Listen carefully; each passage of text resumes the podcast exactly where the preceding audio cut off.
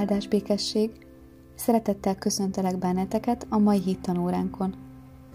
Ahogy szoktuk, a hittanóránk elején mondjuk el együtt az óra kezdő imádságunkat. Kulcsold össze a kezed, csukd be a szemed, és mondjuk el együtt. Jó atyánk Istenünk, te taníts bennünket, Jézus Krisztus útján vezesd a lelkünket, szent lelked ereje, növelje hitünket. Amen. Köszönöm szépen. A mai órára egy nagyon csodálatos történetet hoztam nektek, és ez nem más, mint a húsvét csodája. A húsvét igazi lényegét hoztam el nektek, és szeretném, hogyha ezt szeretettel és csendben hallgatnátok figyelmesen. A vallási vezetők szigorúan őrizték és lepecsételték a sír bejáratát, ahová Jézus testét oly nagy szeretettel helyezték a tanítványai. Pilátus száz katonát állított a környéken őrségbe, nehogy Jézus ki tudjon jönni onnan. A sátán is gonosz angyalaival együtt körülvette Jézus sírját, azzal az eltökélt szándékkal, hogy örökre ott tartják őt. Mennyei angyalok sokasága is őrizte a sírt, hogy a feltámadásakor üdvözölhessék Jézust. Lassan leszállt az éj. Vasárnap korahajnalban még sötét volt, amikor hirtelen ragyogó fényesség támadt, és földrengés rázta meg a tájat, és Gábriel arkangyal leszállt az égből. Gábriel, Isten leghatalmasabb angyala, aki a sátán helyét átvette a mennyben, és Jézus egyik őrangyala volt a földi élete során. Tudjátok, az a Gábriel, akit a karácsonyi történetben is láthattunk, aki Máriának megjelent, és ő újságolt el neki, hogy gyermeke fog születni, akit Jézusnak fognak hívni. Ez a Gábriel parancsot hozott Jézusnak a mennyei atyától. Gabriel elhengerítette a hatalmas követ a sír bejáratától, mintha csak egy kis kavics lett volna.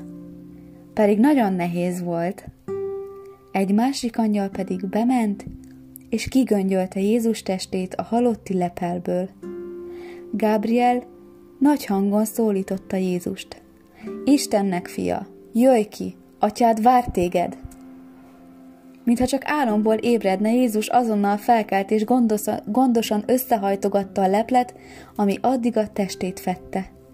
Győzedelmesen és ragyogó dicsőségében kilépett a sírból, és ezt mondta. Én vagyok a feltámadás és az élet. A sír körül ráváró örvendező angyalok mélyen meghajoltak, és dicshimnusszal üdvözölték őt. Ó, mennyire szerették Jézust azért, amit értük tett. Gabriel érkezésekor a sátán és angyalai ilyetten elmenekültek. Nem sikerült a sírban tartaniuk Jézust, a sátán most már biztosan tudta, hogy teljesen legyőzetett, és egy napon a hatalma mindörökre véget ér. Mert Jézus még a halált is legyőzte. Jézus elmondta, hogy neki van hatalma letenni az életét, majd visszavenni azt tehát neki hatalma van ahhoz, hogy meghalljon és utána feltámadjon. Pontosan ezért aggódtak a vallási vezetők, és ezért állítottak őrséget a sír köré, mivel Jézus soha nem követett el bűnt, és nem érdemelte meg a halált.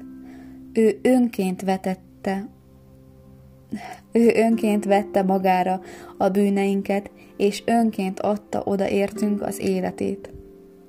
Ő önként vetette magát a halálba, csak azért, hogy mi élhessünk, és ne nekünk kelljen szenvednünk a bűneinkért. Jézus tökéletes életével és halálával megsemmisítette az elmúlást. Most atya hívására Jézus a saját hatalmával ismét felvette az életét, és győztesen jött ki a sírból, győztesen, mert legyőzte a halált. A sírboltot őrző római katonák mindent láttak és hallottak. Félelemmel hullottak a földrengéstől rázkódó földre, a Gábriel érkezésekor felragyogó vakító fényben. Eszükbe jutott, hogy Jézus halálakor is ugyanúgy földrengés rázta meg a tájat. Most, hogy a fény elhalványult, siettek is Jeruzsálembe, hogy mindenkinek beszámoljanak a történtekről. A papok elsápadtak a félelemtől, amikor meghallották, hogy mi történt. Mária Magdolna volt az első, aki vasárnap reggel a sírhoz igyekezett. Bizonyára elkerekedett a szeme a csodálkozástól, amikor meglátta a sírszájáról elhengerített követ. Biztos volt benne, hogy Jézus testét máshova vitték, és ezért sietett, hogy szóljon a tanítványoknak is.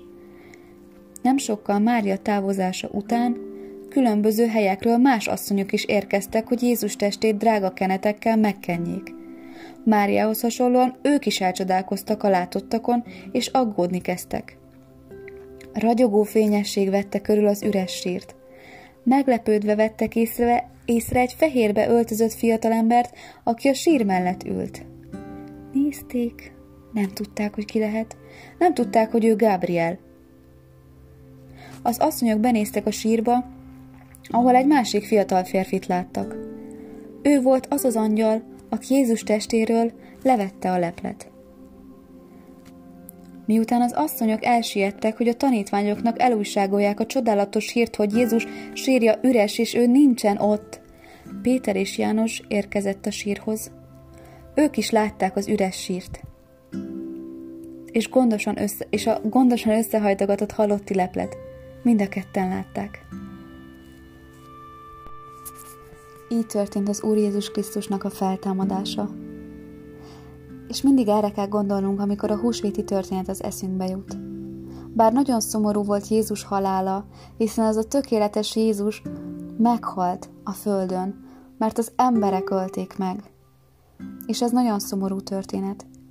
Viszont arra kell gondolnunk, és ez kell, hogy örömet okozzon nekünk, hogy Jézus nem maradt a halálba. Ő nem halt meg teljesen, mert utána feltámadt, visszajött az életbe, és ezzel, hogy Jézus feltámadt, legyőzte a halált, mégpedig örökre legyőzte azt, mert ő még a halálnál is nagyobb. És ez legyen számunkra az öröm üzenete a húsvétnak, hogy Jézus feltámadt, és a halált legyőzte.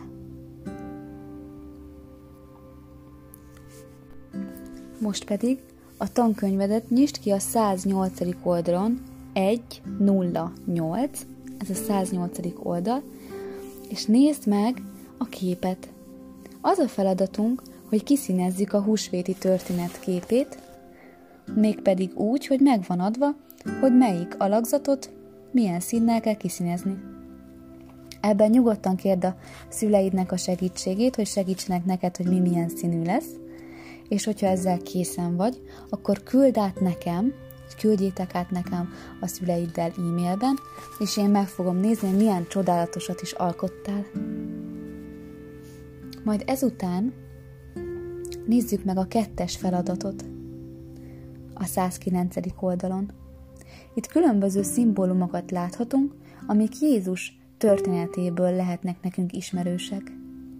Viszont nekünk az a feladatunk, hogy azokat karikázzuk be, ami a húsvéti ünnephez kapcsolódik.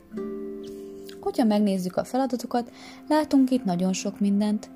Van itt egy sírbolt, egy üres sír, van itt egy adventi koszorú, egy tojás, egy kereszt, egy karácsonyfa, egy bárány és egy jászol is. Na vajon melyiket kell bekarikázni szerinted? Hogyha arra gondoltál, hogy amit be kell karikáznunk, az a sírbolt, a tojás, a kereszt és a bárány, akkor jól gondoltad. Ha a bárányt nem akartad bekarikázni, akkor majd, hogyha találkozunk, és újra ott lehetünk együtt az iskolában, akkor elmesélem nektek kicsit hosszabban, hogy a bárányt miért kellett itt most bekarikáznunk. Hogyha szeretnéd, akkor ezeket, amiket bekarikáztunk, ki is lehet színezni, de ez nem muszáj, csak hogyha szeretnéd, akkor kiszínezheted. És a harmadik feladatunk pedig az, hogy itt láthatunk nagyon szépen megrajzolt tojásokat. De van egy olyan kis hiba benne, hogy mindegyik tojásnak csak a fele van kész. A másik feléről hiányoznak a minták. És neked az a feladatod, hogy folytatva a mintákat, kiegészíts te is a tojásokat. Ezt ki is színezheted, de nem muszáj, és utána pedig ezt is fényképezzétek le a szüleiddel, és küldjétek el nekem. Ennyi lett volna a mai óránk anyaga, miután a másik képet is kiszínezted, azt várom szeretettel e-mailben. És köszönöm szépen, hogy itt voltatok a mai óránkon is így, csak a hanganyagban. Szeretném, hogy összekulcsolnád a kezed, és elmondanánk az óra végi imádságunkat. Köszönjük Istenünk, hogy itt voltál velünk, kérjünk édes atyánk, vigyázz mindig reánk. Amen. Áldás békesség!